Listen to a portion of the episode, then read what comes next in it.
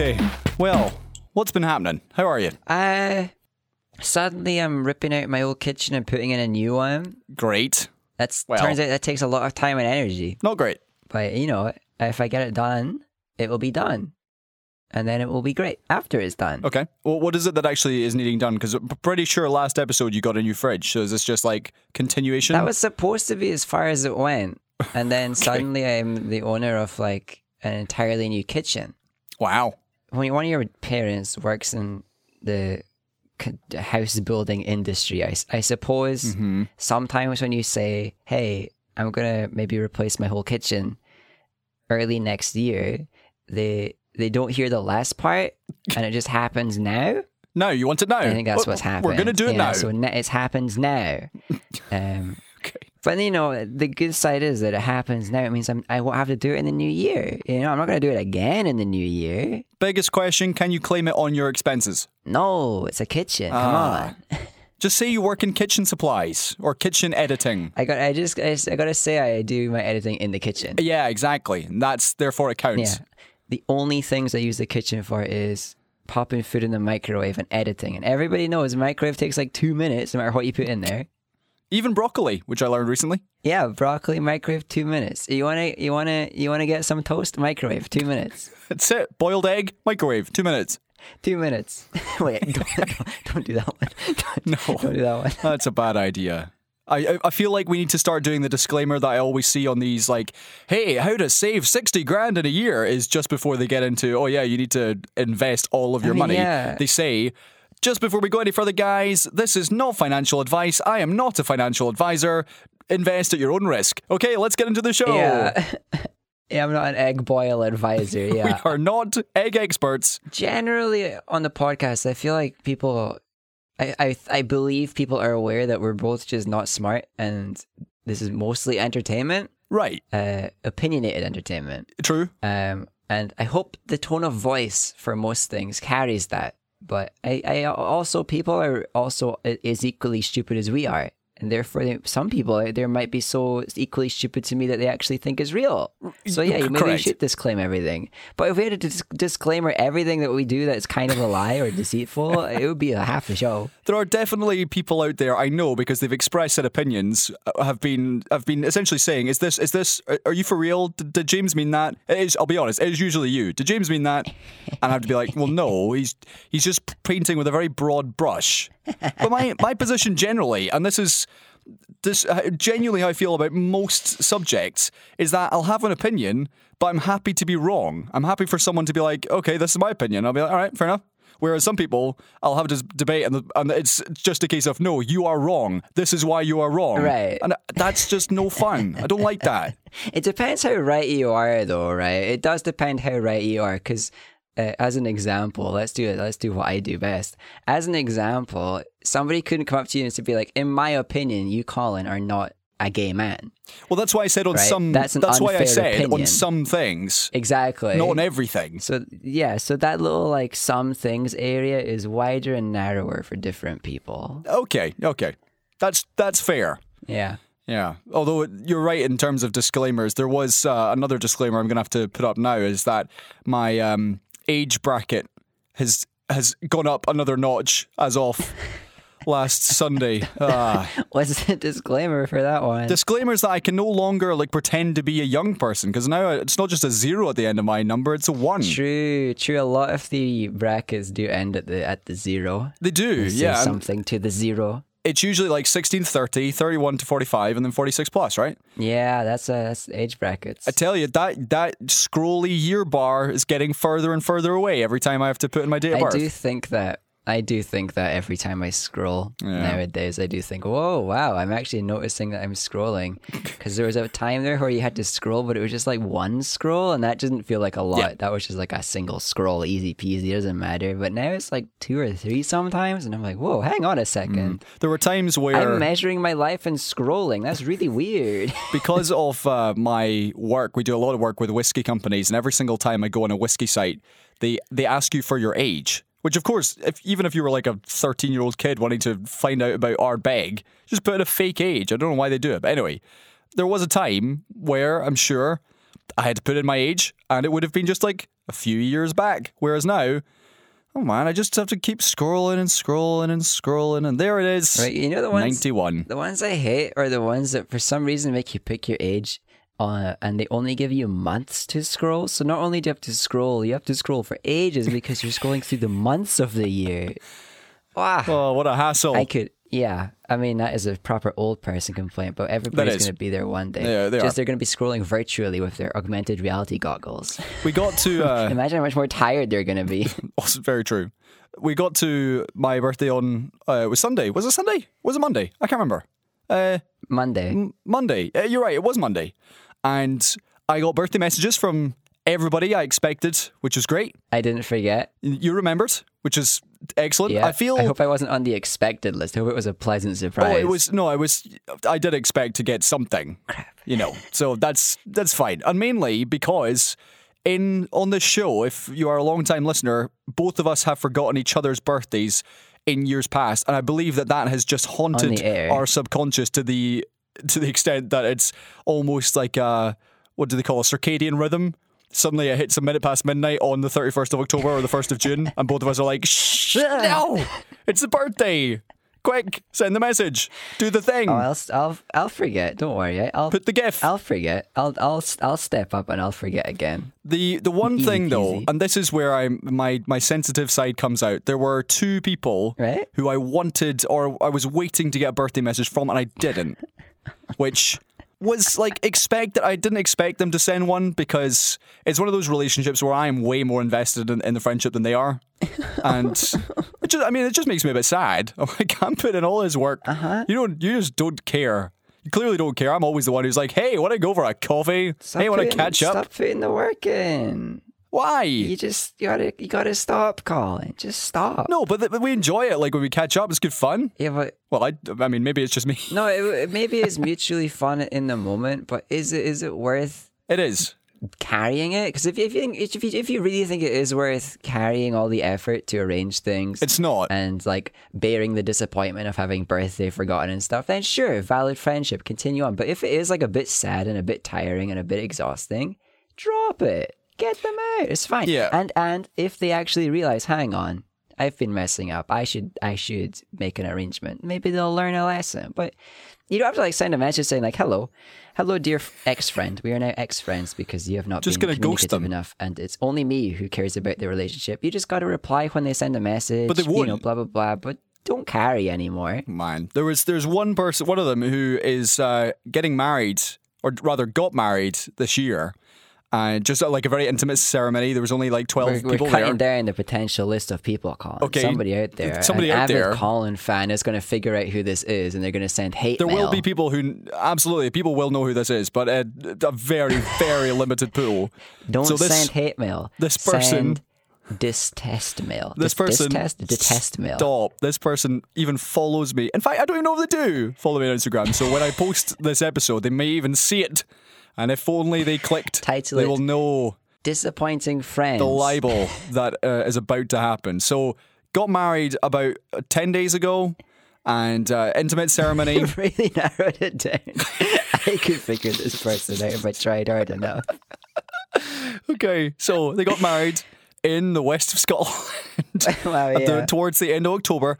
And uh, I knew it was going to be an The intimate. ceremony began at 2.30 p.m. as it said on the invitation that was posted on the internet. matching kilts. Okay, um, this is getting too close to the bone. So they got married, and it was an intimate ceremony, and I knew it was going to be.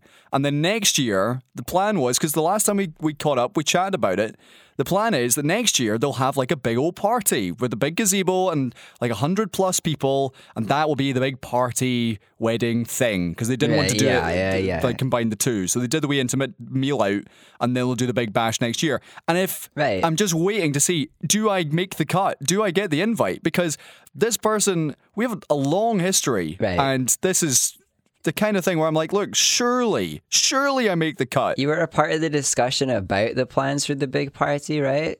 Well, we talked about it. Or have you heard about that through the grapevine? we were dis- no, we were discussing together about said plans. Surely you make the cut if you were discussing the plans. Unless like you're so not friends that they're like, oh Colin, Colin knows they're not going to get invited. I can openly talk about future plans with them, and they know that they're just not a part of those plans. It's obvious. it's going to be one of the two. That's it. It's like either this person clearly, yeah, just is so cutthroat by their own admittance, very like black-hearted, doesn't really make an effort with anyone. That he's just like, well, you know, if you don't get an invite, too bad. Yeah. Life moves on. Or just is is so brazen that he's uh, wanted to discuss it with with me, knowing knowing full well I wouldn't get an invite. Maybe, yeah, maybe knowing that you're a person who has feelings and stuff, they enjoy making you have those feelings, and they're like, "I'm gonna, I'm gonna discuss the party," and Colin's gonna be really upset in a year. This is a year long investment for some feels. For, yeah, just to make me sad for like a day. And the other, I mean, the other person just doesn't reply to any of my messages. Why do you try so hard? Because I enjoy hanging out with them.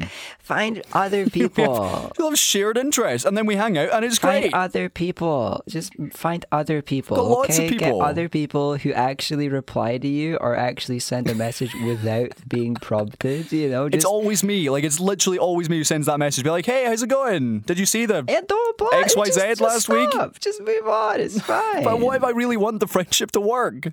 Well, it's, it's not gonna work. It's it's toxic. Ah. It's not to- It is a bit toxic. But no, like if if any of your friendships feel like you they drain you more than you get back out of them, it's Right. No, unless there's like completely valid mental health reasons, and you've been asked to be the supportive friend, and you understand your role in that friendship. Yeah. No, if it's just somebody who's just like you're carrying them and giving them all the free good energy and they're just Yeah. taking it all whenever they feel like they want it. Okay. Nah.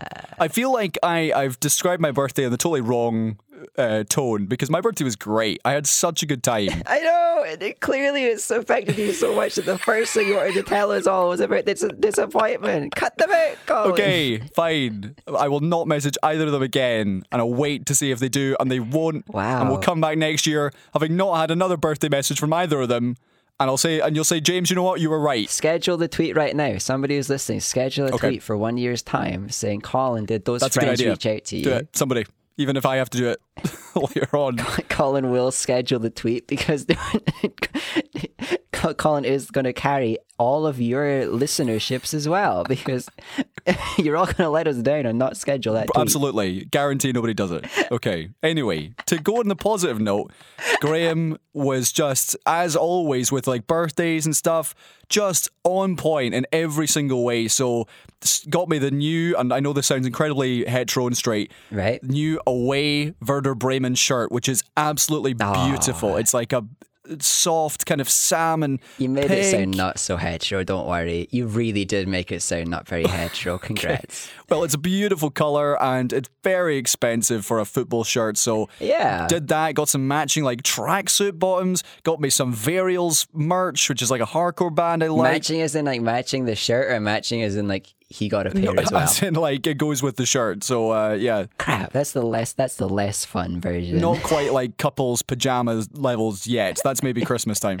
Couples trackies, But you got to do on, it. on top of all that, including a dressing gown slash house coat, which I've never owned before, and it's so warm and cozy. I don't know why I never had one before.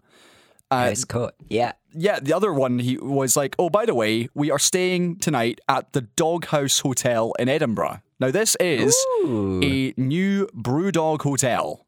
I tell you, and this was this was a shocker to me. It was without doubt the nicest hotel room I have ever stayed in in my life. My goodness, if you ever get the chance to stay at the Doghouse Hotel in Edinburgh, it's brand new. No. Well. And well. now, whether hold on, No. hold on. Regardless of what you think about BrewDog, I enjoy their beers ethically, morally.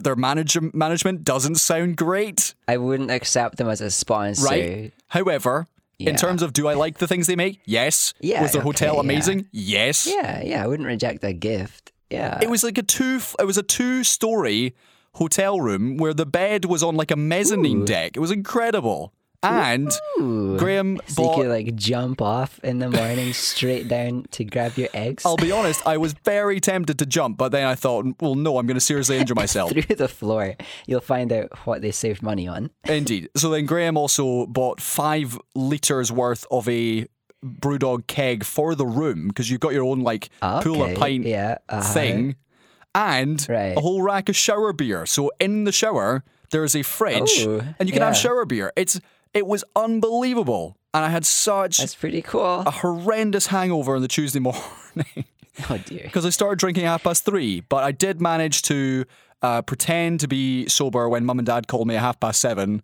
as I was hanging, waiting for food to arrive because I hadn't eaten since the morning. Right. And uh, yeah, it was Oh, splendid. I had a really lovely time, and Graham was just wonderful in all the things he did and Right. all the plans and activities and this, that, and the next thing. And uh, yeah, fantastic. Now I feel old. No, that sounds lovely. That sounds lovely. Only one follow up question to the Brewdog hotel room. Was there anywhere in the room just like pamphlets of Brewdog propaganda talking about how great their business Uh, was? yeah, for oh for sure. Yeah, there was also an acoustic There guitar was? on the wall. Oh, that's nice. Oh yeah, it was great. Yeah, okay. I'm just. kind of like a vinyl player. I always judge their propaganda. They've, so Oh, they had like a little cute. magazine of like, hey, do you like this hotel? We've got another one in Columbus, Ohio, and we've got another one in Aberdeen, and we've got another one in in They're all, they are all out competing all their other local hotel competitors. Well, I tell you what, for the price we paid, I don't think they are stealing much of the market. They're stealing like probably quite the high end market. But look, if you wanted to stay in a Premier Inn, Okay. you're still going to stay in a Premier Inn. yeah, don't don't don't upgrade the Brewdog know. Premier in it. Yeah, Let's Yeah, not yeah. degrade them. They're they're good. I'm staying in a travel lodge in a few weeks' time. I've, I've stayed So- in cheap hotels. They're fine. They know what they're doing. yeah, they're they're fine. They're fine. I like them more now that everything has to like be quarantined for a day and like all this service doesn't happen when you're still staying there. It's all still got a wee Nice. bit of COVID protocol. It feels a whole lot better than always feeling that somebody's just gonna walk in and start cleaning your face. Do you know the worst? What was the worst place you ever stayed? I'll let you think about that because I know mine. Aside from my flat, Beside your flat, yeah. So for me, Right. it was. Uh, like a hotel, like a holiday stay, not just your own home. Because yeah, I'd have some that rival that. Anyway, mine was went to California by myself in 2018, Right. and because I had listened extensively to our cousin Ruth Martin about how much she'd enjoyed hostels and meeting new yeah. people for Oh. a dollar a night, I was like, all right, I'm going to go out to LA. why, why is she American? I don't know. She's that's her multicultural experience coming through in her accent. So uh, she has just come back from Honduras as well. So I always went out to LA. It was like, yo, I'm going to do the hostel thing, and I went to the first one, and uh, it was a room with six bunks. Right. So there were twelve people in this tiny little room, and uh, Okay, yeah. two people were already passed out. The three toilets that were in the apartment were already fully blocked, Hmm. and the smell was absolutely horrific. Yeah. And as I'm like chatting to this guy, he's like, "Yo, dude, where you from? You got a funny accent, man." and do. then I was, he was also multicultural and experienced. And whilst a cousin of ours, he's actually. doing that, yeah, probably. And whilst he's doing that, I'm frantically checking my phone to be like, "All right, I need to stay somewhere, anywhere." Desperately. But because it's LA and it's the middle of like May time as well, I ended up staying in a motel Uh huh. Somewhere like 15 miles outside of LA because everywhere was so expensive and Hey, you made it. off the beaten track. I rocked up to this motel at like a quarter to midnight. Yeah. And it genuinely felt like I was in a Coen Brothers movie. Yeah, yeah, yeah, That suddenly yeah. The, the door was just going to get shot down any second and, And some face would get washed. cartel members would come in and do bad things to me. yeah. So that was I, genuinely the worst night's sleep I've ever had. Right. Horrendous experience. And it's why I will only, from now on, stay in two story hotel rooms. I refuse anything else. Is there mezzanine? I'm on the mezzanine. yeah. Uh, Mez or we riot. I don't think I've had any bad experiences. I think I've, under my own travel, haven't gone to enough places to have to book something trash. The the biggest complaints I would have is just like places that were maybe a bit too small even for me. But that's nothing. Like I got, I got, I haven't done any. I I know I wouldn't enjoy a hostel kind of environment where you have to just yeah. No. sleep in a room with a bunch of strangers. It would, I wouldn't sleep. I wouldn't enjoy it. So I've not done anything like that. Risk Okay. free. So j- just to to recap, because I realise this is uh, one of our uh, extended intros. Other than kitchen renovations, things genuinely generally okay. No, it's I have not stopped. It's it's it's not easy because I still have to do my actual work. I didn't have enough prep time Ah. to kind of free up a week to do just house stuff. So I've got to do a mix of kitcheny stuff plus I have been relaxing enough as well, but I can never just come up and do the work. I have to, I just got 20 minutes. I read a book for 20 minutes and do something else. Uh, work at night time and then still doing my streams whenever I've got free time for a few hours and then bed and then wake up and start kitchen stuff. And so, so I- I've got a week, another week or so, I would say, of just flat out tired because I've got a whole bunch of kitchen to to to help make. Oh, joys. But it's cool. I mean, I'm I'm doing well. I tell you what, though, it's reminding me how much I I do not like breathing dusty air. It's horrible. My Oh, I throat just don't like breathing. That. cancel the sentence at breathing. We're done. I just, it. it reminds me how much I hate it. It's the worst. Okay, well, talking of the worst, welcome to Seesaw Parade, episode 298. We are still here, still breathing, and only two episodes off the big three hundo, where Gerard Butler is going to I've, host. yeah, I've seen that film. Yeah, we're, we're gonna recreate it uh, in a musical format. Sign me up for that.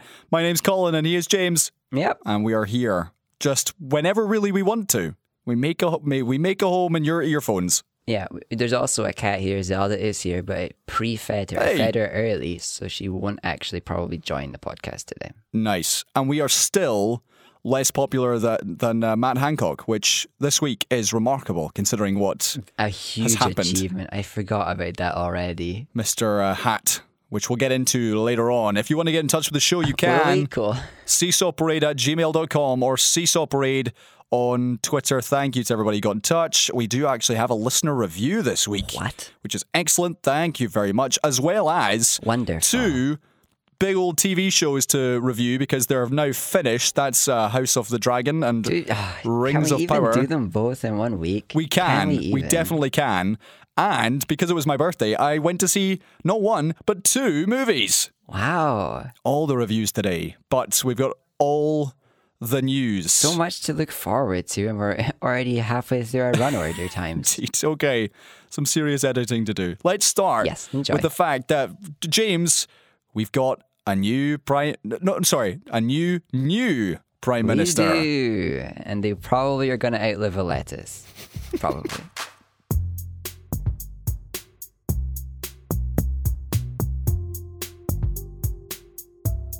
You say outlive. Yes, they're going to outlive the lettuce. yeah, probably not going to get assassinated in the next Uh, month. okay, well, let's just maybe bleep that in case the censors are listening. I mean, seeing some of the the comments from like right wing news stories, what comes, all the comments below them questioning how how it's possible for this man Ugh. to represent Britain, I wouldn't be surprised if there was an assassination attempt from very racist people. There, there was, in fact, a Daily Mail story today, or maybe it was yesterday, with the headline "One in six, one in six of us from overseas." I thought, And wow. Well, there we go. That's one way to, to get all the UK united. Anyway, this is a story that Rishi Sunak is the new UK Prime Minister. He won the game show, and uh, yeah, this was he, after. he has democratically been voted in by nobody. Yep. Uh, he ha- everybody else just stopped wanting to be the prime minister, and he was the last person there, and he got the job. Well, no, th- done. The funny thing to me was that it was the three candidates we talked about. So it was Penny Mordaunt, Boris Johnson, and Rishi Sunak.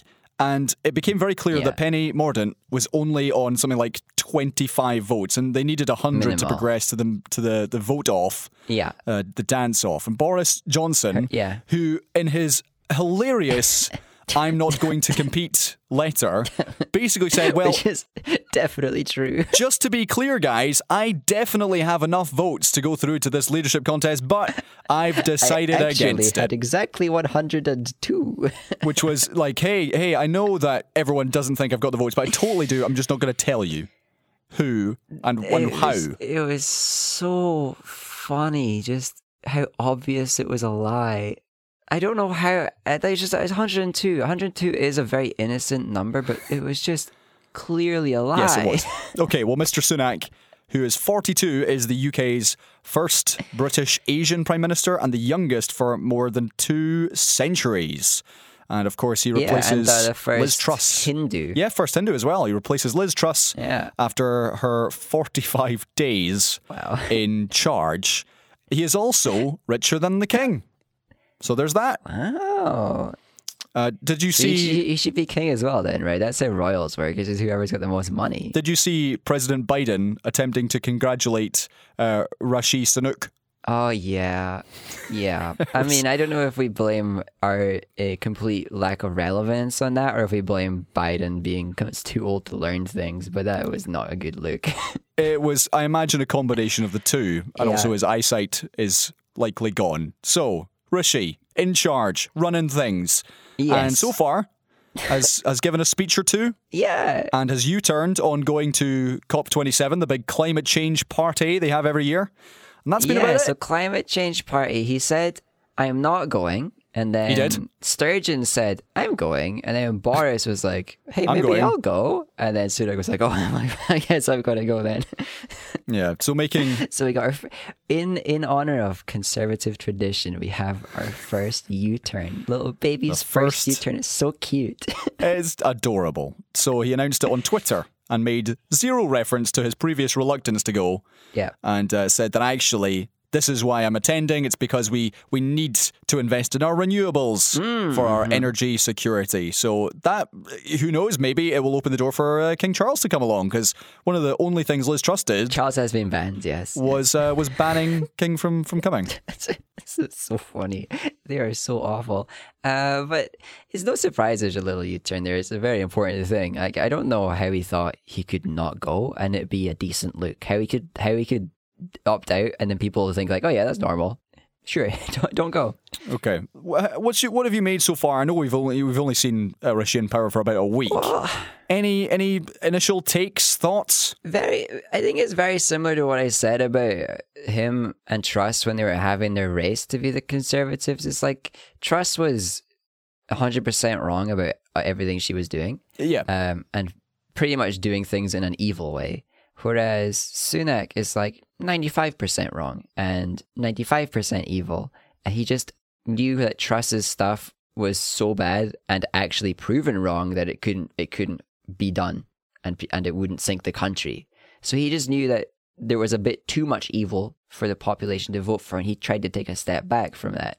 However, I don't like him a bit more now because he isn't even pretending that he's going to uphold his campaign promises from the entire summer of debating uh huh. for the uh, prime ministership the first time, and there haven't been any promises the second time because that was just all in-house voting, as far as I could tell. They didn't have to promise the public anything. So Sunak right now is a is a prime minister with no mandate from the party because we've gone we've cycled through too many prime ministers. We and have. no mandate himself because he said he's not even going to do what he said he was. He's already said he's not. He's just, all the stuff in the summer. Forget about it. So Okay. he just he just he's, terrible. we're, we're going to go into the the cabinet and in particular Suella Braverman later in the show because or Braverman because she's just being a doofus. Uh, but he also kept Jeremy Hunt as Chancellor, James Cleverly as Foreign Secretary, Ben Wallace is back in as Defence Sec, and uh, Defence Sec. Sorry, I'm trying to be all trendy here. And uh, Suella Braverman back as Home Secretary. Now, the only other two things that a quick Google search will show me that Rishi has done Okay, yeah. is on day one, he phoned Nicola Sturgeon in Scotland and Mark Drakeford. He actually contacted Scotland. Yes, In that was a Wales. big change from the previous ad, ad, administration. and this was, yeah, just off the back of the fact that uh, Sturgeon had said that she, despite Ms Truss being in the job for 45 days, had not had a single phone call Yeah, from the like, Prime Minister. what? Just mad. Like, what, what were you doing? So like right, again, Sunak kind of like doing better than Truss, but purely because Truss set the bar in the core of the earth. It couldn't have been deeper. It's like it, it's mad. Okay. And the other only other thing I'm seeing here is that uh, he backtracked on the £10 fine Oh, yeah. that would be given to people who missed GP or hospital appointments in England. Yeah, because that was a stupid idea. Yeah. Right, so so he made that pledge during, as you said, the summer leadership contest, and has now said that actually it wouldn't be right to fine patients be. who are failing to turn up. Some of the pledges that he made that he's dropping are stupid. Most of the things he was saying are stupid. And so, like, you know, in one way, great. I'm glad he's not doing the things that he said because they were really not smart things that he knew would just get conservatives to vote for him. And obviously that's bad. But what is he going to do instead? Nobody knows. And apparently it's not much of anything so far. He hasn't actually No, not yet. done too much. Well- so we're still kind of just waiting to see what he'll do. Okay, well, one of the main issues he's going to have to deal with is the news this week that the Bank of England has predicted that the, the UK is facing its longest recession since records began. Wow. As it raised interest rates in the country by the highest amount in over three decades. So the bank warned that the UK is going to face a very challenging two year slump with unemployment uh, close to doubling by 2025. Wow, yeah. This was uh, Andrew Bailey, who's the boss of the bank, warned it was a tough road ahead, but they had to act now or things would get worse later. So interest rates are now at 3%, up from 2.25%.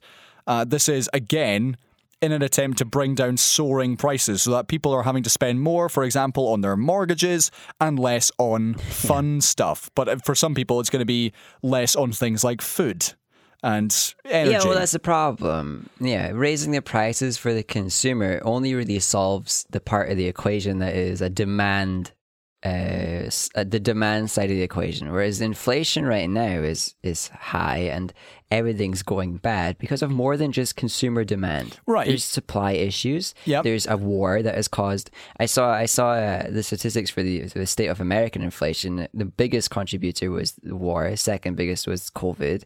Those aren't going to be solved by making everybody pay more than they actually can afford. And that was even if people can afford to pay more for things, which we were already stretched. So people will just not be buying things, Right. And probably dying a wee bit. So this is why I, I reckon in my very oh let's see base level understanding of, of how this all works is that with interest rates now at three percent, for example, my mortgage, because my solicitors are still being absolutely useless, Right. is going to go Yeah. up to over two hundred pounds more than what I was paying Yep. two months ago, which is Yep. Absolutely horrendous. However, I can I can cope with that. I can absorb that. You can, yeah. It most people can. Most people can't, and that's that's the problem. Yeah. But for the likes of me, it means that yeah, I'm less able to spend money on, let's say, takeaway food or going out for a, a night every so often, spending money on drinks, Going to nice hotels. going yeah, going to nice mezzanine hotels, and that in theory Oh, no. means that these places have to then drop their prices.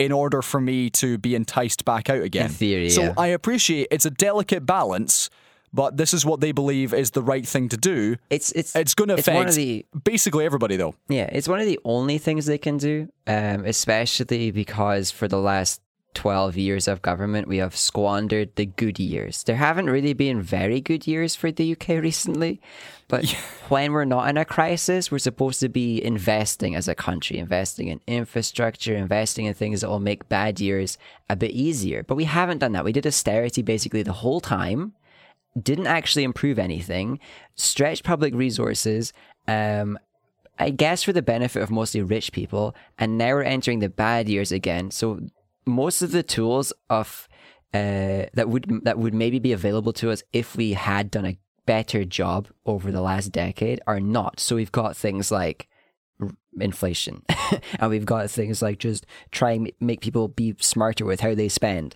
uh, and make people some of them might starve but other ones will stop spending frivolously and that's the that's the best balance and that's it that's all they can do and and we're just we're we're screwed as usual it's it's it's the it's the normal people that will be suffering the most Yeah. but but you can afford the increase in your mortgage. I can afford the increased mortgage that I'm being offered.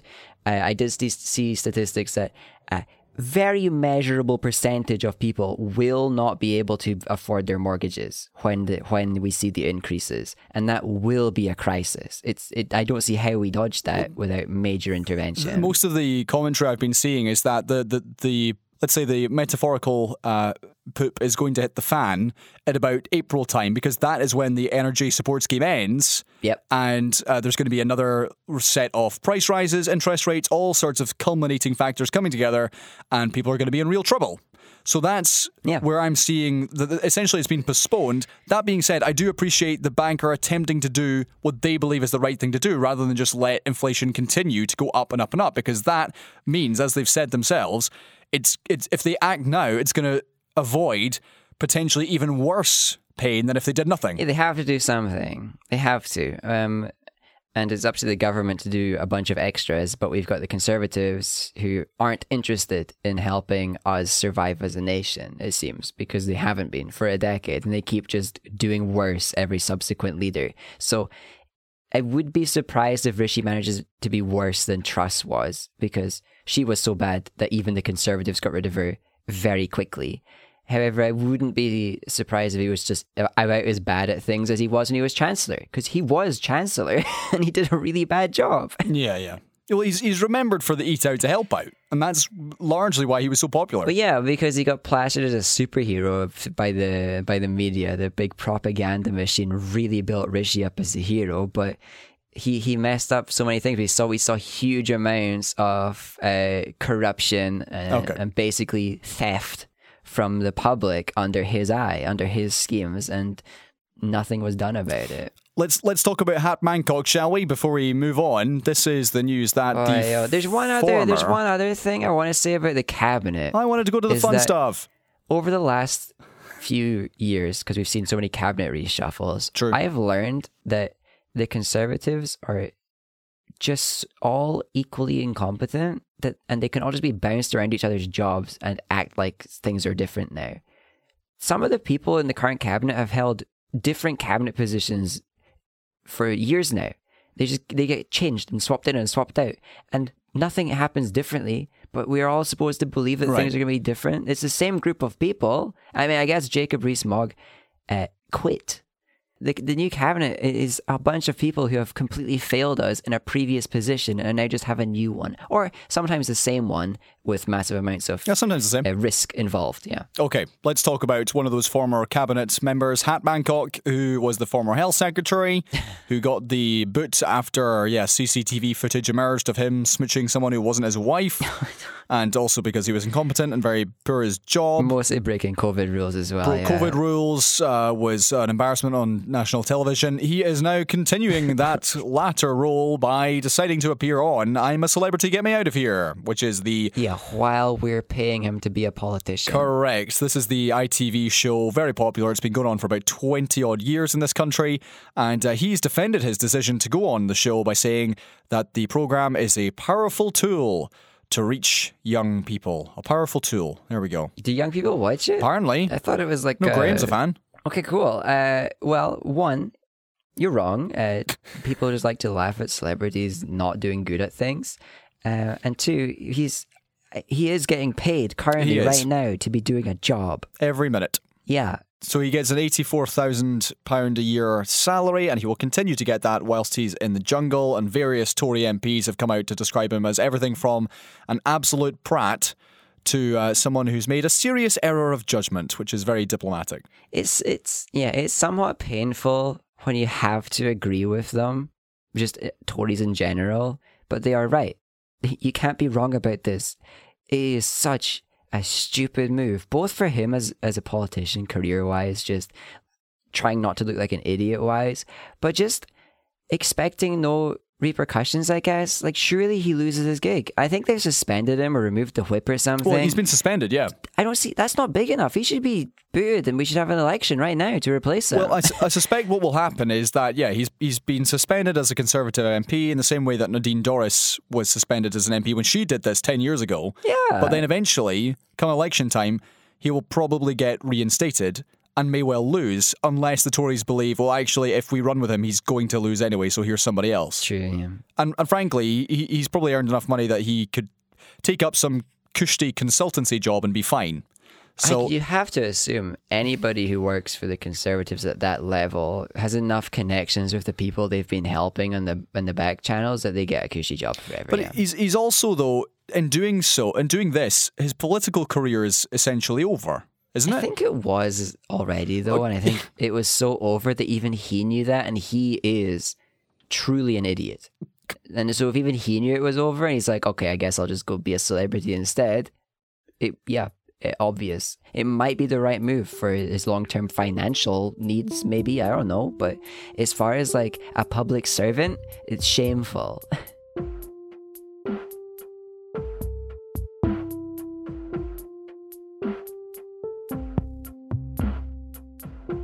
Okay, let's talk about Elon Musk, who unbelievably Oh boy. has finally bought Twitter. We get we get to pat ourselves in the back, just a small pat that we never believed he would get away with backing out. Of Hmm. Indeed. deal. he didn't convince us. And as it happened, he uh, had to buy Twitter because he said he would, and he signed a contract. He tried to get out of it, he couldn't, and here Yeah. he is. And now he's pretending it was his plan all along. Indeed, forty-four billion dollars later, he is now the owner. He changed his uh, Twitter bio to Chief Twit. yes. Good one. And he tweeted that the bird is freed. Let the good times roll. Yes. And on the day he bought the company, uh, he sacked the entire board, including the boss Parag Agrawal, who was marched out of the building by security, yes. And I'm uh, or escorted out, I should say, in uh, San Francisco. Yeah, one of the only things I really want to know about there, because I don't really care about the Twitter board at all, is how much their severance pay was, because I'm imagining it was a lot of money. Oh, for sure. That just got spent by firing a bunch of people. And then same down the board, everybody that he's just fired with, with no warning from uh, jobs in general at Twitter, they're all getting paid like 60 days wages or something if they manage to co- collectively sue. Firing this many people, not a good sign for most businesses, No. especially not a good sign for Twitter. Okay, so on the back of all this, the, the chat is, well, what's he going to do? How's it going to be different? And there's a couple of things. Number one is that there's been speculation that he will reverse bans on high profile suspended users, namely the likes of Donald Trump Yeah. and potentially also Kanye.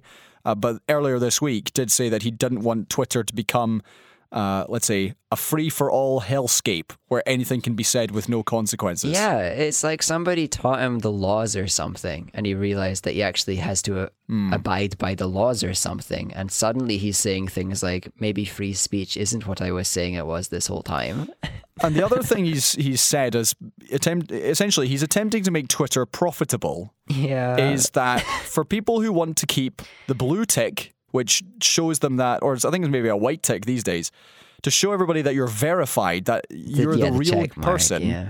You are you. You're the real one. you have to pay eight dollars a month to Yes. keep that, and that would depend on what part of the world you're in. Uh, the rates would change, but if you're in the states, if you're in the UK, it'll be eight dollars or roughly seven pounds a month to have your blue tick. And if I'm reading this correctly, Yeah. anybody could do it. It doesn't need to be. You don't need to be That's the famous. part that's problematic for me. Why? Well, okay. Money is very funny when Elon turns to Twitter and starts trying to beg for money in the same way we've seen other businesses do it. Start adding subscription charges to something that was free, makes zero sense to pay for. It's hilarious. It's eight quid is is eight dollars. Sorry as well. Uh, it, he he tried to pitch twenty, went down to eight because. Uh, wait, who tweeted him? Oh, I can't remember. Oh, was it Stephen King? Uh, Stephen King tweeted him, yeah. and so he, he dropped it apparently all the way to eight. I'm pretty sure it was a scheme. He, he he he pitched twenty, and he was just waiting for the first celebrity to reply that's too much, and then he was going to come in and say eight. And, you know, like oh wow, look at the sale. I think it was like, supposed to be eight all along. They've done their math based off that. It's such a small amount of money that is not going to save the company. If ten percent of Twitter's users started paying eight a month, it still wouldn't save the company. And ten percent is me being generous with the with the up the, the uptake. I would be surprised if ten percent of people chose to do this. It's not enough money to rescue the company. He's going to have to think of many other things, and especially think of things to get advertisers back on the platform because they've been leaving. He's tweeted that they're leaving. He thinks it's a leftist scheme that is making all these Yeah. businesses stop spending money on Twitter. Yeah. So Um, there, but the thing was, that- sorry, just at this point there, there was a number of, of big advertising firms which pulled their spend on the site Yeah. in the wake of this move. And uh, also, yeah, the, the $8 was met with kind of varied reaction. But as you say, the one concern I would have is that it means that anyone could purportedly make themselves like an expert, Yeah. even if they're absolutely not. The verification mark arrived on Twitter because they got sued because the platform was making fake accounts seem plausible. And their solution to fake accounts seeming plausible was adding a hey, we verified this person is the person. Listen to them, mark. So for me, we're going to get right now a blue check mark $8 a month. They're probably going to get sued again and have to come up with another method to say this person is a real person. So even though he's doing all of this, uh, I'm the I'm the good boy. I'm just like the rest of you normal people. We all get the check marks now, not just the rich ones. Even though he was the rich ones with the check mark, um, he's going to have to add that back at some point when enough people complain that there's no verification for who is legitimate and who isn't. Yep, yep. So, so yeah, anyone can do it. It's going to cause a big problem, and then they're going to have to solve that problem with the tool that they just made the problem. And So- they're going to have to solve the problem with half of their staff because, as of the last hour, this is uh, news which is reports that around half of Twitter's 8,000 strong staff have been fired. So, What an an internal document which is seen by uh, Associated Press allegedly has said that anyone, um, uh, roughly 50%. Of their colleagues will be losing their jobs today. That's crazy. And that outgoing workers will be denied access to company computers and emails immediately. Twitter are still yet to confirm this, but yeah, it certainly looks like from people tweeting, from we've seen, uh, let's say, the Irish Tánaiste Leo, Var- uh, Leo Varadkar, because they've got massive base in Dublin. He said that this is you know bad news, and the tech industry in Dublin expanded way too quickly. So this is this is massive. And again, why? Why is why are suddenly half the staff just well, like, being let go? short-term gains, right? It's, Other than cost cutting. It's the same. It's the same. It's, yeah, we've talked. It's cost cutting, and it, that's it. That's it. It's the same as conservative principles as far as how to make money for the nation, right? It's very similar. We we cut down on budget. We stop spending, right? And for Twitter, that's fire staff, stop spending. For for the UK, it's been cutting down services, stop spending, and all and. Uh, whatever they can, they will sell or they will market. So for Twitter, make the blue checks uh, money, and then for the conservatives, sell the buses next, I guess. So it's the same principle, and it makes things look good on the paper for like a, a quarter, maybe a year, maybe two years. But then you have to think of the next thing to monetize and sell, and the next thing to monetize and sell, or the next people to fire, and the next group to make do more work for less pay, and it becomes another sweatshop and the tech world is full of sweatshops and i'm I, I, I'm a bit, I'm exaggerating a little bit because it's not ever going to be as bad as a legit sweatshop that is basically slavery. However, the tech world is full of people who are burning out on 18 hour days for very little wages, very little credit, very little advancement, and they just bounce between companies until they retire or die from stress at age 30. Twitter is just going to contribute to that part of the problematic tech world more and more and more until the company either fails or gets bought by somebody better. Okay, One thing we forgot to discuss Elon Twitter takeover. One of the first things he did right. on Twitter was share misinformation about the Paul Pelosi attack. Did you see that? Oh, did he? Yeah. So Uh. uh, Clinton tweeted out something, I think, uh, about the story, and then Elon replied with like, "Well, maybe that's not actually what happened," and he linked to some right wing conspiracy news site, a fake story that is a complete conspiracy about what actually happened to Paul Pelosi in the attack. Uh, so. Just to tie into Twitter, to Pelosi, to racism in general, to working with people of conspiracy esque right leaning beliefs, and it doesn't work. Elon, one of the first things he did, taking over the platform and doing the right thing as a good centrist person, was completely d- just lie to everybody and spread a very harmful story that is only going to divide further. It's, we, we can't have all this middle grounding. We just can't. Okay, let's move on. Let's talk about uh, another major story from the States this week. And in the run up to the midterm elections, the husband of the House of Representatives Speaker Nancy Pelosi has just been discharged from hospital six days after he was attacked with a hammer Yeah. in his home. So. Mrs. Pelosi, who is uh, the second in line to the U.S. presidency, had said to reporters that her 82-year-old husband had uh, is going to now remain under medical care at home with a family staying there too.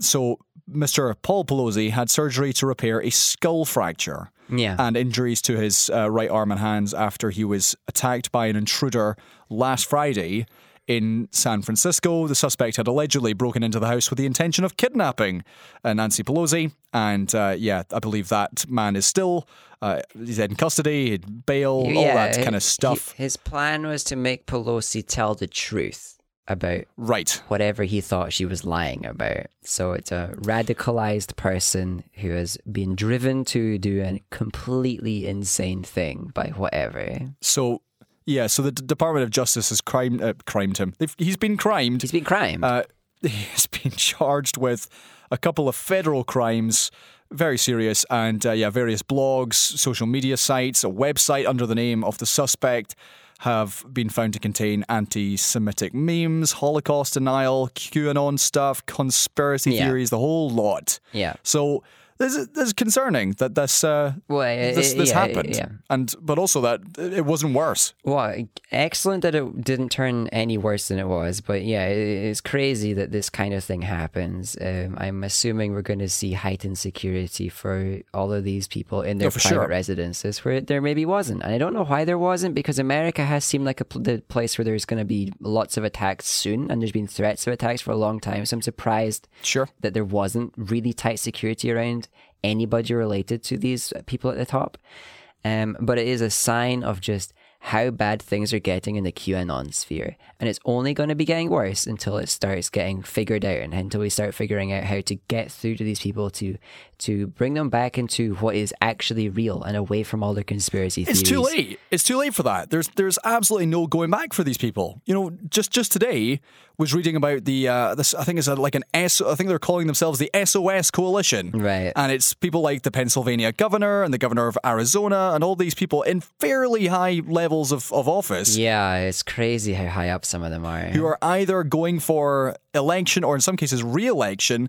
And i think the study found like something like a third of the people who are up for these midterm elections something like 500 people in total and a third of them believe that the last election was rigged. And this uh, this I'm this not- guy it's just- it's from arizona who uh, the bbc had done a feature on said that since 2006 he was like the last so how many years is that? Something like the last five of our these midterms have all been rigged, Yeah. and I refuse to believe that Arizona would ever vote Democrat. So we're at a point now where there is a total and a growing lack of trust in currently the American electoral system, but obviously that's going to spread across the Uh, world. There are several countries that are just a few a few years behind America in and terms of the delusion. so, yeah, so dangerous because we're going to get to the midterms. It is. And people who simply don't like the way the votes have turned out are going to continue to just, what, just call out, oh, it was rigged. Yeah, It's fake. but this is- Someone cheated. this is why. And then people are going to believe that. And as you say, this is what happens with January 6th Yeah. and the Capitol riots. And you're just going to see this repeated. Yeah. If not worse. So we need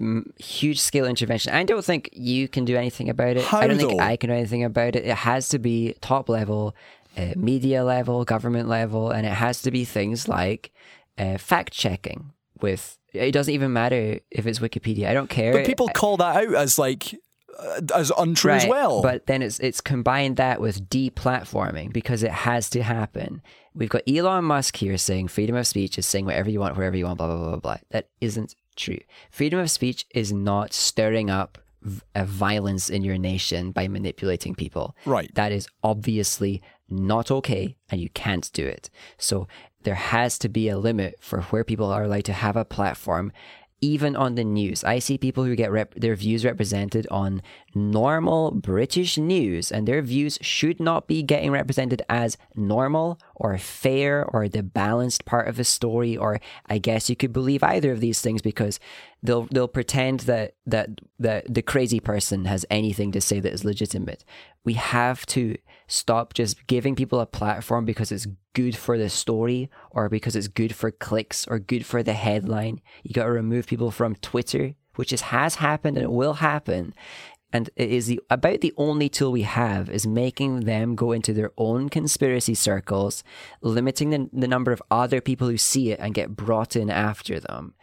Um, as for like what we can do as individuals is it is on it always will be trying to have conversations with the people around us to look out for the red flags of them dropping references to things or saying weird little red red flags and little dog whistles right, and right. calling them out and asking them for facts and making sure that they understand that they are not verifying their information. Well, ju- just off the back Uh, of that, but- hold on. Just off the back of that, Joe Biden this week said that American democracy was facing an unprecedented threat from political candidates who will refuse to commit to accepting these results. Yeah. As this is, you know, this is just before next week's elections, which the Democrats, I believe, are set to lose the lower they're, house. they're set to lose the the house, yeah, which is pretty scary. and then it's going to be close in the Senate, is is what I believe is going to happen. So th- eh, he, Either he way, right. it's going to mean that Biden will not be able to do anything for Correct. the next half of his of his term. and that's uh, I mean that's that just tends to be the way that these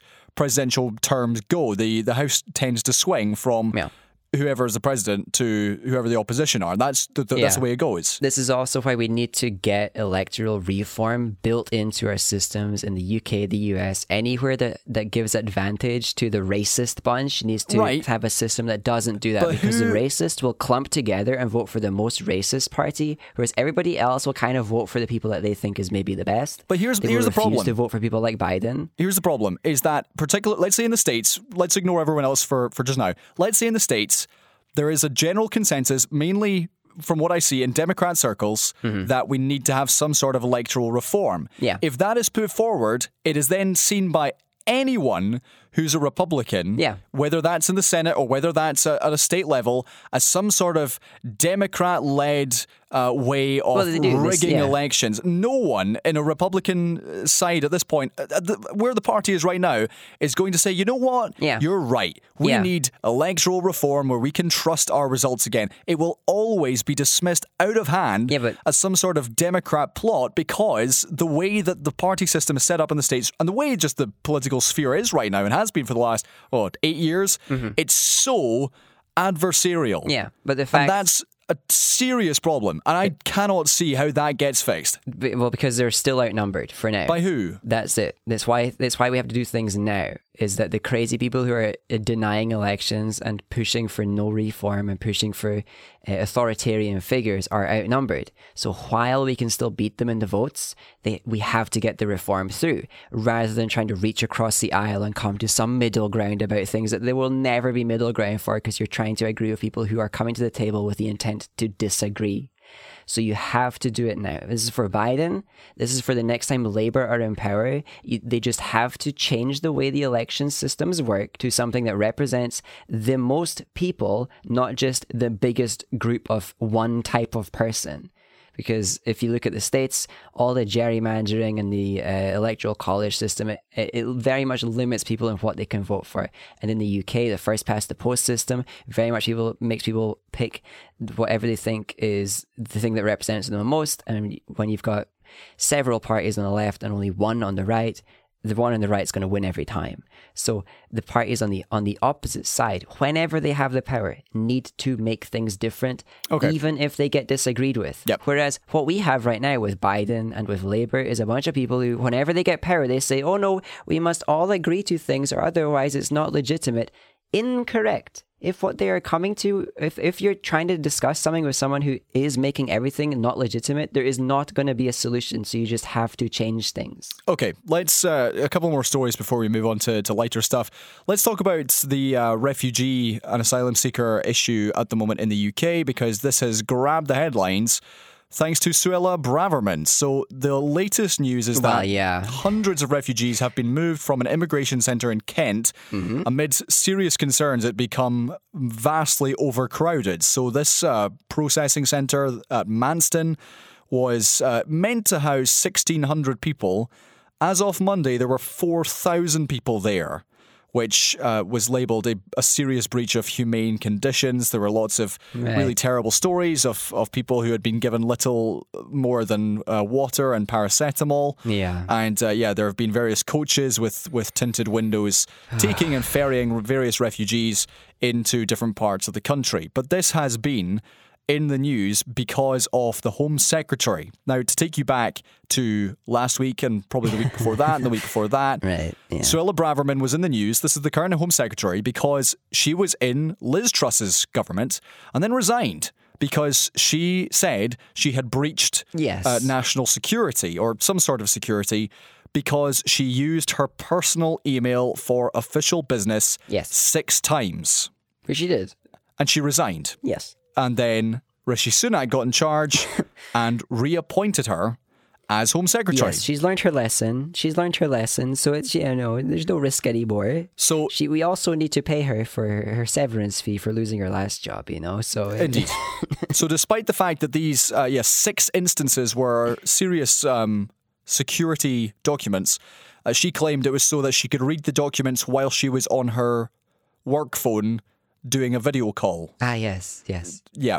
that So, completely valid. Makes complete sense. Indeed. And she also then sent um, a draft ministerial statement which breaks security rules to Mm-hmm. various backbenchers and a staff member of a different MP. Yes. So this is, yeah, some interesting She's a security stuff. risk, is the, is the summary. Yes. And because this was continuing to bubble up at the headlines, and Labour and opposition MPs were saying, why is she the Home Secretary after she resigned for Yeah. doing this six times? Valid and question. suddenly, she decided in uh, a completely unrelated uh, report to claim that the asylum seekers the UK were currently dealing with in the south of England um, was akin to an invasion.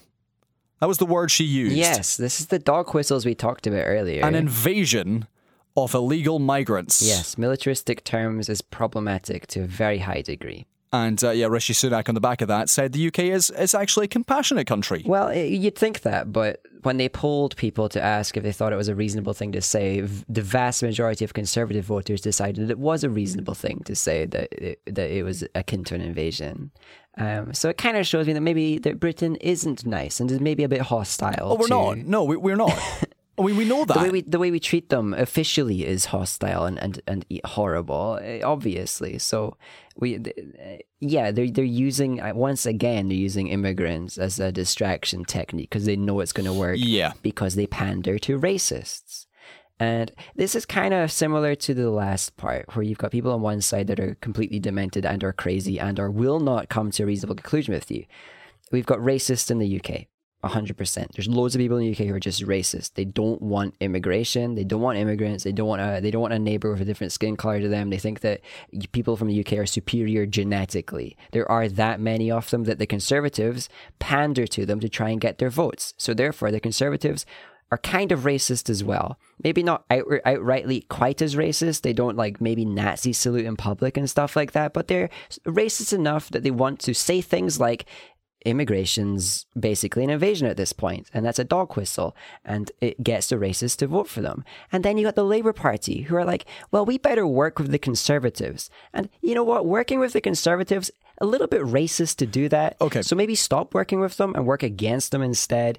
Uh, and that's the kind of line. If you at any point are trying to agree with racist people, you're kind of being racist Well, to a problematic degree, and you should stop doing that and start not agreeing with them.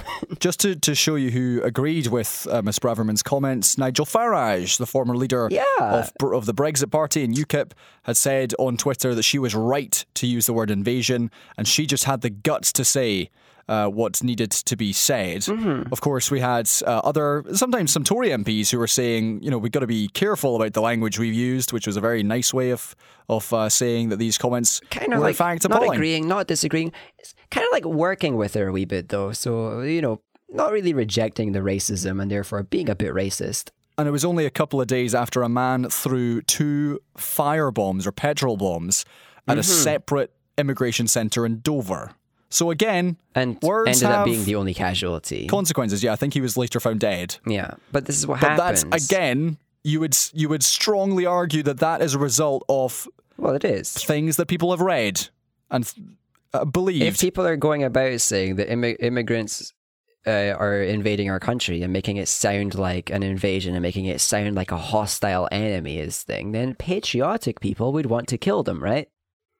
So maybe we should stop doing that so that patriotic people don't want to kill the hostile people who are invading our country, Yeah, yeah. right? But no, we're going to keep doing it because we want the racists to vote for us. And now is the time to intervene. We really are uh, in the UK, in the US, in a lot of countries. We are running out of time on this whole idea that we need to be reasonable with the racists, and we need to be reasonable with the bigots, and we need to like try and find a common middle ground. Because trying to find a common middle ground with them is still a bit bigoted and still a bit racist, and therefore not okay. Let's talk about Kanye West because he has been in the news again this week for, well, essentially every single major sponsor cut ties with him after Yeah. all of his uh, anti Semitic comments. He did brag that Adidas couldn't possibly do so. Oh, did he? Oh, that's ironic because they did. Yeah, he was he was saying he, he could be completely anti anti Semitic and Adidas wouldn't be able to cut ties So- with him, and and then they did cut ties with him. They, they did. So the German sportswear brand uh, who had I mean, ten percent of their business. enlisted Kanye as their uh, edgy appeal artist, but ultimately they decided against this mounting outcry over his offensive and anti Semitic remarks. of course, Kanye has found some backers in various far right figures, but Yep. v- the vast majority of people are saying, yeah, this guy needs uh, help. I saw a clip of him being interviewed by Piers Morgan. I think an interview would be unfair uh, to call it that, but the only takeaway I had from that is this guy needs support rather than, okay, clearly he has some very Well, yeah, tasteless things to say about Jewish people, yeah, but also there's a, clearly a mental health, a serious mental health issue here. yeah. One one of the one of the big messages I've seen a few people reflecting is the fact that if he was a woman, he would 100% be in a conservatorship by now. Oh, probably, yeah. He would be like getting Britney thing. labeled as someone who is mismanaging their career and needs to be brought under the heel of their father or some uh, male figure in their life, some random lawyer. You know, it's happened to several celebrities. Uh, but I like this. I like. Maybe like I don't know. Maybe it would be. Maybe if he was a woman, he'd already be in a conservatorship. Uh, but the fact is that this is one of those instances where you, you wonder how does he still have control of so much of his business? And it's because it's tied to his brand, and that's it. He is the business. But it's one of those stories where, and again, we're doing this ourselves by talking about it. He's been getting so much publicity and news articles and this, that, the next thing, which was is probably feeding into a lot of his thinking at the moment because he's getting a big reaction. Uh, where, whereas what he really needs, as you say, whether it's a conservatorship, whether it's it's rehab, whether it's whatever, that's what he needs rather than constant. Oh, can you said something. Kanye did something. Let's talk about it. Let's let's get, it. let's interview him. Let's interview him. Let's interview him again and again and again, and make him say more things and give him more of a platform. You know, he he. We're, everybody is just giving him more of a chance to damage himself uh, and his wealth. And you know, any mega rich person's downfall is always going to entertain me in to some degree. Any mega rich person completely failing purely because they've shown some element of their their their not intelligent side uh, or their racist side or their anti-Semitic side or their bigoted side entertaining. Mental health makes it not entertaining. so it's this horrible mix of uh, the, like people don't deserve to have as much power and influence and wealth as Kanye had, but you don't want that to make some anybody turn into a completely mentally unstable person of zero help. And it's shocking to me that there isn't intervention and there isn't help, and that people are allowing this because he does have managers and friends and people who can influence him. And it looks like enough of those people are just kind of softly encouraging it and making him encouraging him to do certain business decisions that are going to be even more harmful to him and all of these things. And it is just somebody who's being entirely taken advantage of but he deserves it all as well. No matter how bad his mental health is all of the repercussions for the things he is publicly saying is deserved. His complete his his tanking business and his tanking wealth completely deserved. Um and uh, I, and so long as he keeps saying these things i hope people still uh, keep leaving him and i hope people will never do business with him again because he's proven that he cannot hold back his horrible thoughts from the public. I mean, until he, I guess, either serves some sentence that proves he's he's a good person again, or gets completely approved by several doctors, in which case maybe start working with people slowly over time. But who cares at that point? And not me.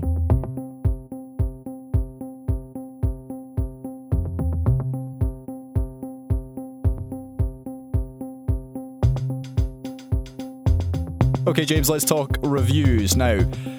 Let's let's ease into this because I believe we have five things to talk about, and, cl- and then a listener review as well. There's so much stuff. So let's. I'm going to start really quickly with the two movies. I believe you've got a movie there too, and then let's go deep with the two TV shows. We can go right. quick with those, Let me tell easy. you first of all, I went to see the Banshees of Inisherin. Yes. which is the Oscar-tipped Colin Farrell and Brendan Gleeson Yeah, the classic pair.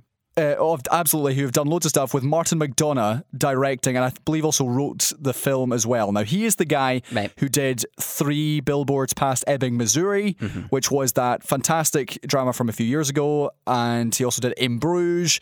A bunch of loads of of my favorite films are, are Martin McDonagh movies, and this one Yeah. my goodness, it starts as like uh, almost like a Father Ted sketch. I, it was uh, I saw Mark Kermode, one of our rival reviewers, who compared it to a Father Ted sketch. yeah. And honestly, as, as much as I don't want to, to use the same line, it's true. It felt like something out of Father Ted. And then it just descends into this really bleak, Okay. but still darkly funny Yeah, yeah. drama set in like 1920s fictional Irish island and it's about the ending of a friendship, which Okay. is ironic considering the start of this this podcast. And Uh huh. the depths in which these two men, played by Colin and, and Brendan, go to as their friendship falls apart is staggering. And it, it tells the story of man's search for purpose and the Right. some sometimes desperate attempts that people will um, well go to desperate lengths I should say that they'll go to in order to give their life meaning and I left the movie having thought wow okay I will remember that movie for the rest of my life it will probably win a lot of Oscars but my goodness do I feel absolutely miserable right now so Yeah. a feel bad comedy that seems to be a Feel the, bad comedy. I think Th- that's the way he's been trending. yeah but I would say it's like a feel bleak like it's so just right. grim I think I love it. I think I will love it. I, I will would. have to You watch honestly, it. Yeah. you would get a lot out of it, and some of the fun, like some of the funny lines in it, are properly laugh out loud funny. Yeah. And then some of the uh, the opposite end of the spectrum, it's really in some cases just horrendous. It's horrific. So right, yeah, yeah, yeah. worth watching if you are up for something more meaty, which will definitely do welcome award season. Okay, All right. your movie, go. I watched the thing, the original one, not the like the not the like prequel that was recently Oh, made. okay, the remake, the, Yeah. the original one. The original one, so old school practical effects, How was it? uh, very much off the times, and it was it was just so good. Uh, yeah, you've got to put on your this is an old film hat. Some of it isn't very believable. This is an old this is an old film. Some of the acting is a bit Okay. dated. Blah blah blah. All of that stuff. Um, but it is it is just such an excellently done scary film, and the practical effects are impressive, and they always will be. Um, there are some things that you can do with practical effects when it comes to like monsters and gore and disgusting things are just always going to look better Uh-huh. than VFX will. Maybe not always, but for a very long time still, we're just not quite there with some of the elements. And yet, some of it didn't work, some of it did. But it's just so good to revisit that film. If you've seen the thing, maybe it's time for a rewatch. Maybe it's been a year or two. Give it another watch. If Okay. you haven't seen the thing, it's a classic for a reason. It is. It's a, everybody knows it for a reason, and it made careers for a reason. So give it a go. Nice. Okay, movie number two I went to see is called Bros, and it's like uh, like the Banshees of Inisherin is still out in cinemas in the UK. Okay. It is a gay rom com. Now, oh, not, not Mario then. oh, no, it's no, it's not Bros as in like Mario Super, Luigi or super kind. and it's Super not, Mario It's kind. not Bros, the 1990s uh, UK double act. Oh, And before you like skip forward, this is really important. Okay, and this Okay. I was surprised by Oh, how much. Are we assuming people are going to skip forward your reviews? That's harsh. Your reviews are excellent. Okay, right. Anyway, well, maybe I thought that perhaps they just wanted to get to Rings of Power and House of Dragon. Anyway, this is this is genuinely important. Anytime I have seen, usually over the last couple of years, on like TikTok or Instagram, little kids reacting to Disney new Disney movies where, for example, uh, what was that special Disney t- talking house movie Madrigal? I can't remember what it was called. Anyway, Oh, oh, I, oh yeah, I got, I got you. I can't, what was it called? I can't. Encanto. Encanto. Yes. Encanto, yeah. Wow, magic. There were loads of videos at the time of little Hispanic or South American Latina uh, girls who were seeing this movie and were seeing themselves and like, oh hey, look, there's me, and it was really being very excited about being on the screen. Yeah. yeah, it was really lovely, and I thought, oh, that's isn't that sweet? And then the So same a little bit of that with like the Little Mermaid. Little recently, Mermaid. The trailers for that. yeah, Yeah. because there was because uh, Really cool. Little Mermaid's black, and then all these again videos of like little girls who are black. Saying, "Oh look, she's black. That's amazing." Yeah. and it's really heartwarming. I thought that's this is good. This is why we need Yeah. representation in movies. But I never really felt the same way about myself Right. until Oh. I watched this movie. And oh, yeah, okay, I am fully on board with this now. And anyone who says that, yeah, representation in movies is uh, not a thing, Yeah. I just get out. This is this is hundred percent. Having watched this movie, It, it works. and finally, at the age of thirty-one, Wow. seeing a rom com which represents fully and fairly a gay romance was so lovely because rather than just like, and I know Brokeback Mountain is the go-to. Right, Two yeah. straight guys playing, pretending to be gay. That's all fine for the straights, but this It's- movie it works. It's fine. Yeah. with Billy Eichner, who's a, an American comedian, semi-famous, it decided that every single person in this cast was was going to uh, either be essentially in their community. Right. So yeah. the lead, the two of them, are gay. Right. Some of the supporting characters are bisexual or lesbian. Right. And they're people that you would know from shows like Community or RuPaul's Drag Race, who are now playing these supporting roles. And Okay. Yeah. Yeah. Yeah. it's I mean, in terms of a rom com formula, it's very basic. In terms of Okay. the storyline, the acting, yeah, it's fine. Some of the comedy, fantastic. I'm properly laughing out loud because there's a lot of references and jokes that as a gay man, Right. I get, I I can relate to okay. rather than just like what a straight person would watch and be like, oh yeah, that's mildly Yeah. funny. Than hey, the gay person's being campy again. yeah, there's there were so many little like lines and off the off the cuff remarks that other characters would make that really resonated, and you could tell that people in essentially this community had written and were acting it, and so I am really glad that okay, fair enough. It took 31 years of, of my life to finally watch an authentic gay rom com. Mm-hmm. And is, is, is it going to light the world on fire? Am I ever going to watch it again? Probably not. But, But- it was so lovely Yeah. getting to go to the cinema with my partner to watch a film where our relationship essentially was we were watching it on the screen okay. rather than any other rom com, which is just, hey, man meets girl.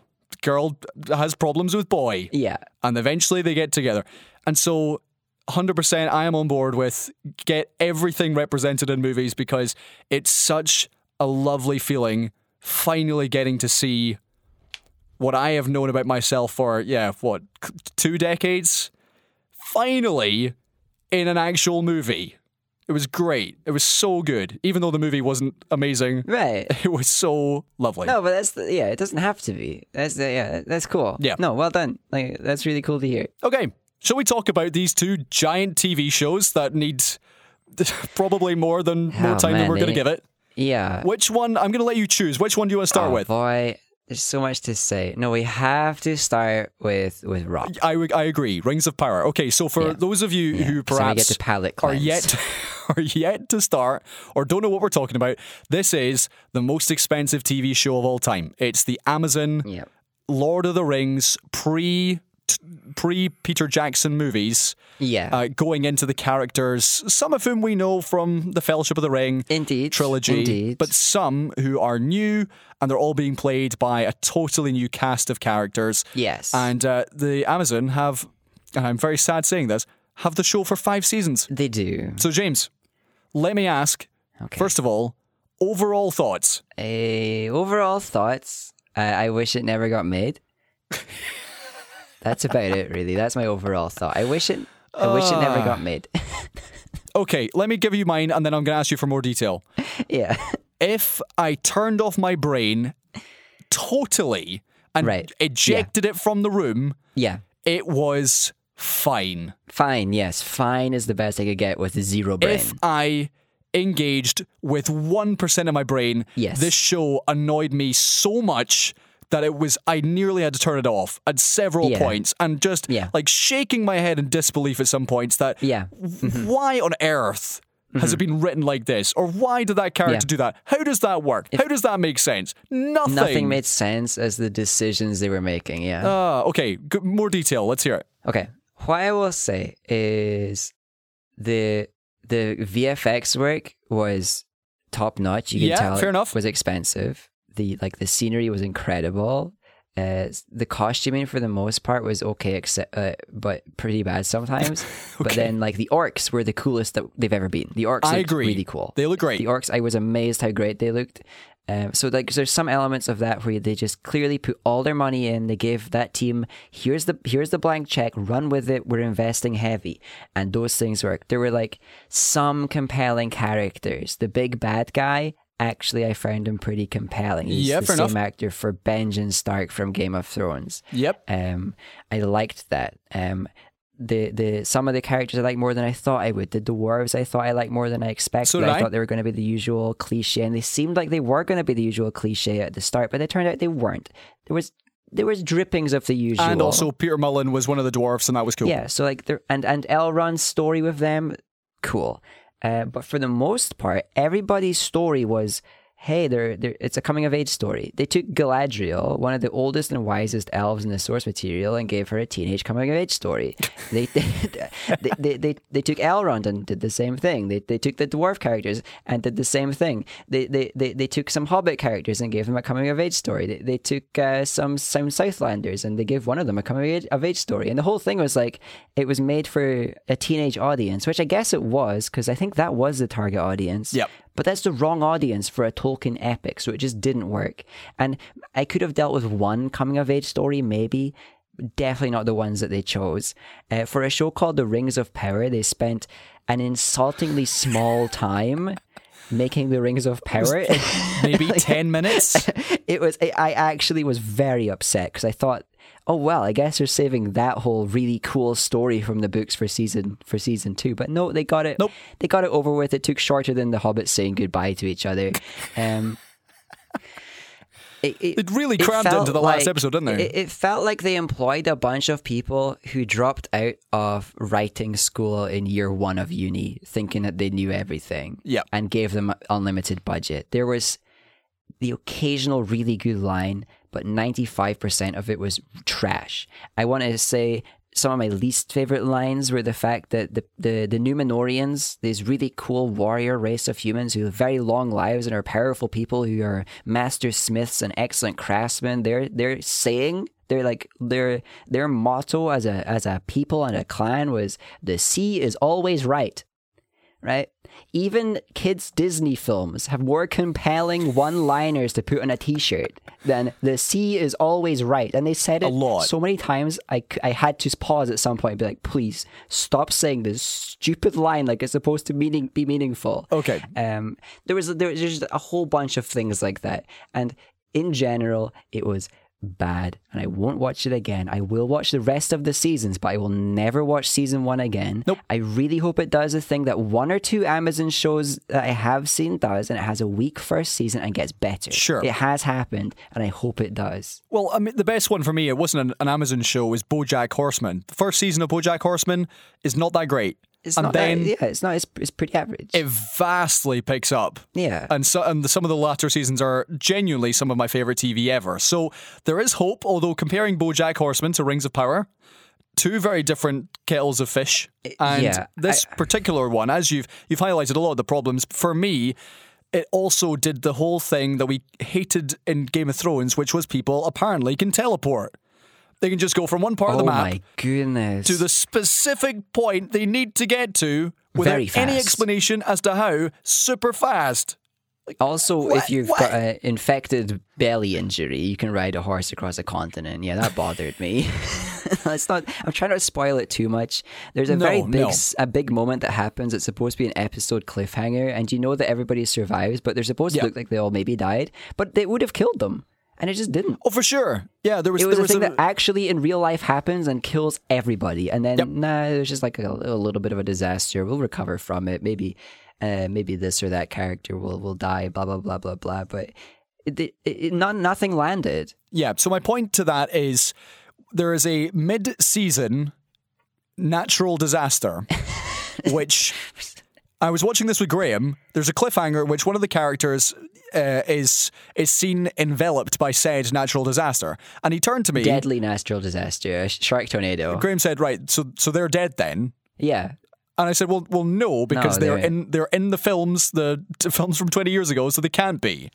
and that was the whole point. One of my major problems was they were putting these characters in peril where you knew they were going to be fine, and also yeah. Even if you, yeah, some of the reveals of the characters who we were wondering who they were going to be. they were all weak. Every single one of them was weak. Every single reveal was poorly done. One of the reveals, I will say, was my favorite one because it was so poorly done. Because it was kind of done well for a second, and then it wasn't. Okay. Major thing happens in the show. A character go, goes up to the character who will know what happened, right? Yep. Uh, and goes to the big boy. He goes, "Hey, big boy, what just happened? And the big boy doesn't answer, just completely ignores it, dingies the question. And I was like, okay, that's cool. Because we actually all know what happened because we're the viewers. Yep. We see it all and we put the pieces together. And I was like, oh, the show's respected us as viewers. And it's giving us a moment where we know what happened, the big guy knows what happens, and the little people don't. Okay, that's great. And then they put the text on the screen that said the thing. That They just revealed it with some crappy 3D looking word art Right. text on the screen. Sorry, I didn't realize what you were referring to. I want, I do want to talk about this. Okay, there is a just last thing, and then we're going to move on. There is a, an episode of the show I can't. where they talk Yes. about what they're going to name their new land, and as you say, James, you were very cryptic there.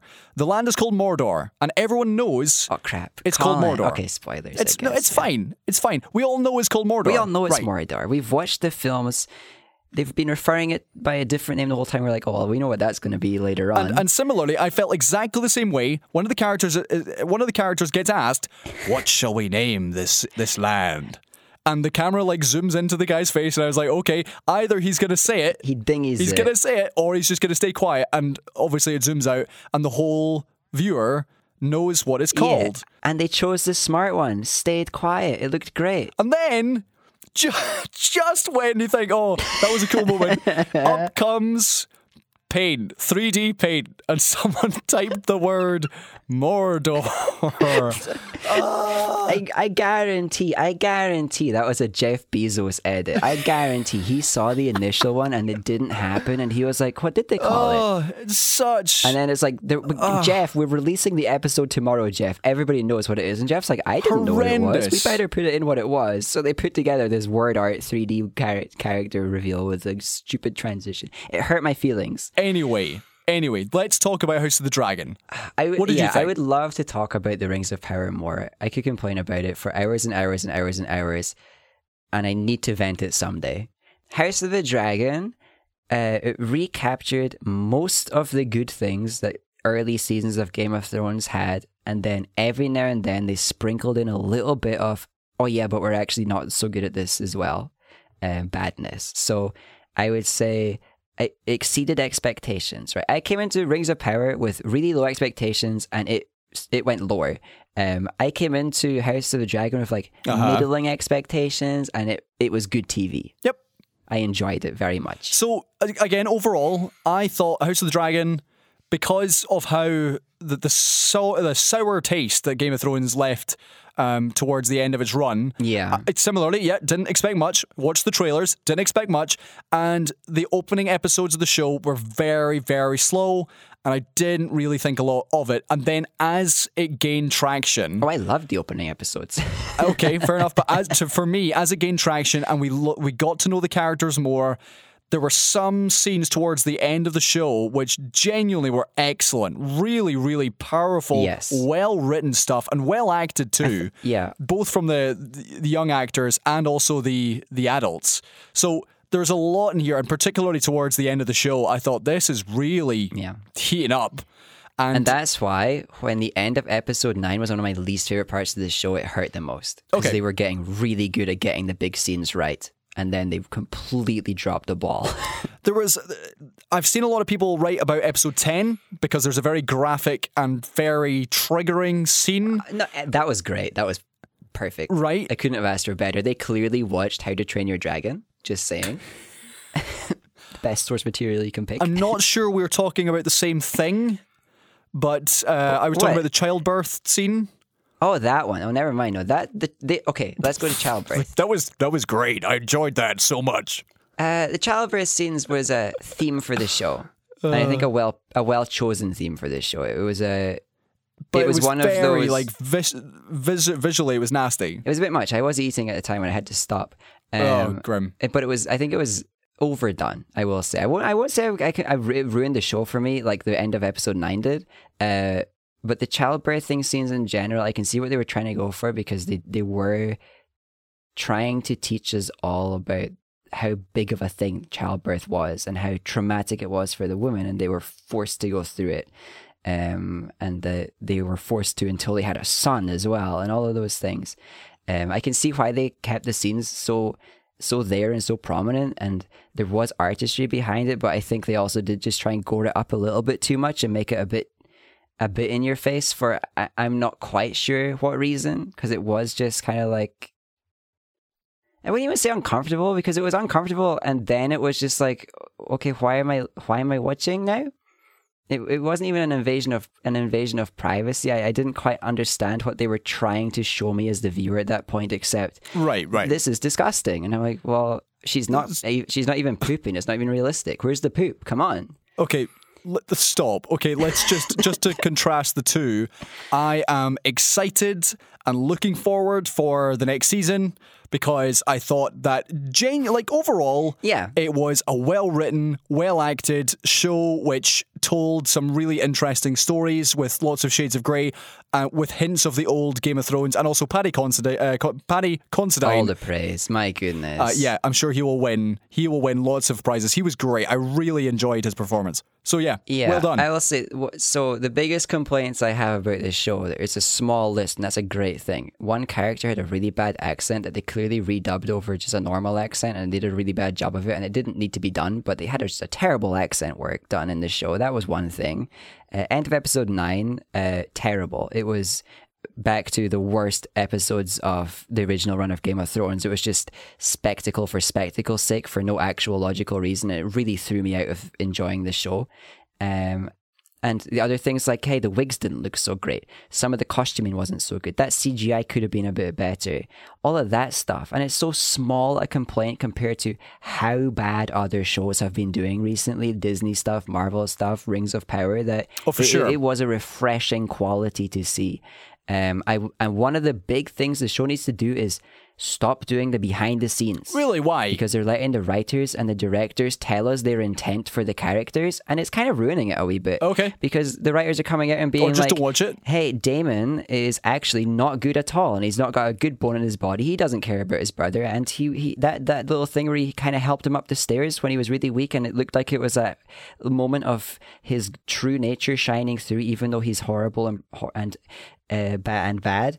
Uh, no, that wasn't real. He's he's not even a great character. He's just bad. And I'm like, oh, no, it's more interesting when he was a great character. Stop telling me your intent. Okay. Let me interpret your work. let's let's just wrap up because I know time is is disappearing. If you have any thoughts, dear listener, if you've seen these two shows, Rings of Power or House of the Dragon or both, get in touch. Let us know what you thought. Seesawparade at gmail.com and you can do what Anthony did and sent us his review of Come From Away. One of the best things they did was make House Velaryon black. I'm not even going to stop because this is so important. Okay. They made House Velaryon black. Yep, And yep. it was the best decision they made for this show because there was way too many pasty white blonde people to even keep track of them and representation. And it, was, it made me it made it very easy to spot racists for the entire time the show was on. There was so many benefits to having black characters in the show and it worked really well. I agree. Okay, let's hear from Anthony. Come From Away. I'm back, Seesaw Parade. Hi, Anthony. And keeping up with the trend of late, here is a review for a musical, Come From Away. Hey. This show is set in Gander, Newfoundland, and takes place over five days, starting on September 11th, 2001.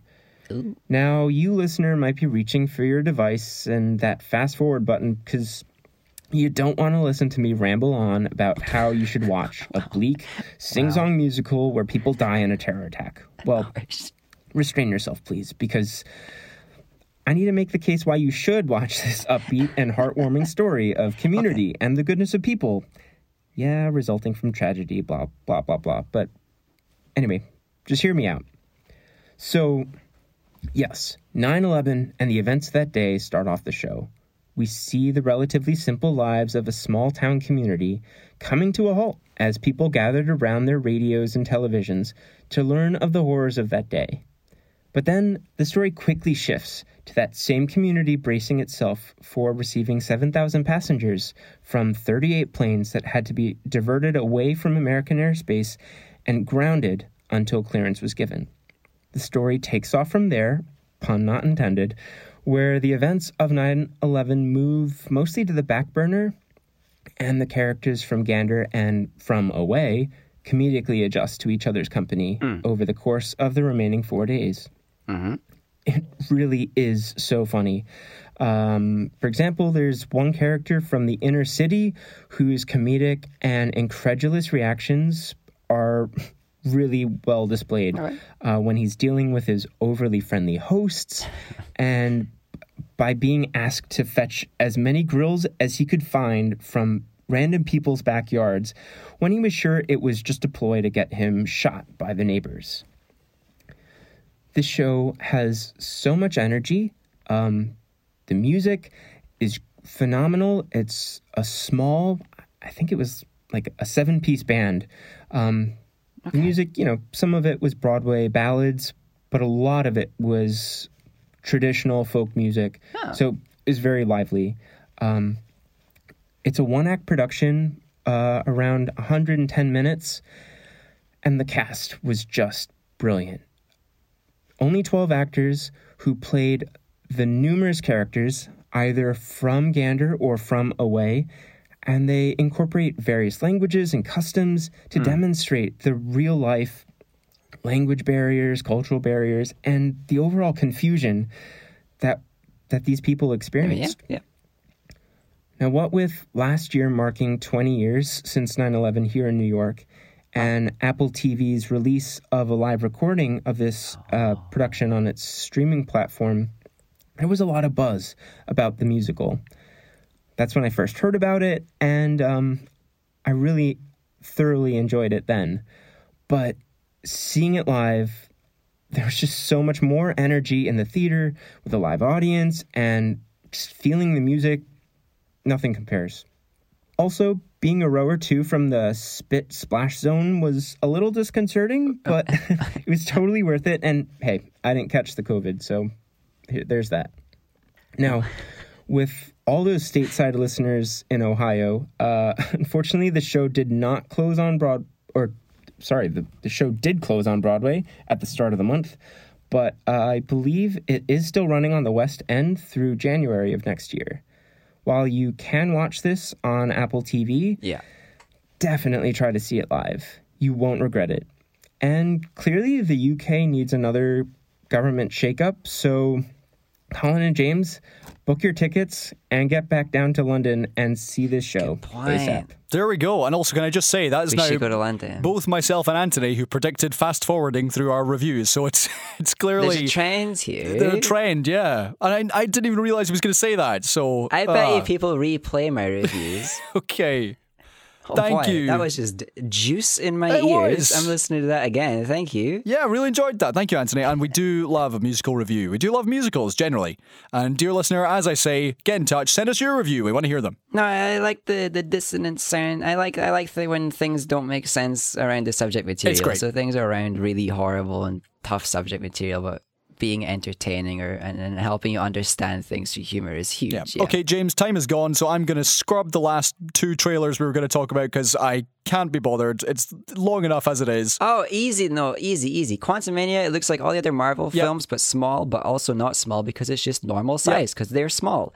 I, that's And it. Succession is a teaser for season four. Succession, it looks like more of Succession. They used that one song that they've used all the time again. Again, that's I it. really like Succession. I think it looks great, but it's just a teaser. We'll wait for the full thing. they do use that one song too many times, though. They've got to use Okay. it less. James, thank you for your time. This has been a, a very interesting episode. Lots to chat about.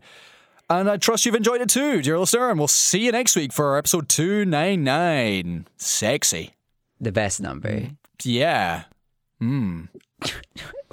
You made it that I made it weird. way too I'm weird. sorry. Way too I'm weird. sorry. That's like me misunderstanding childbirth as a cool dragon scene weird. Right, bye. Bye, listeners. Bye.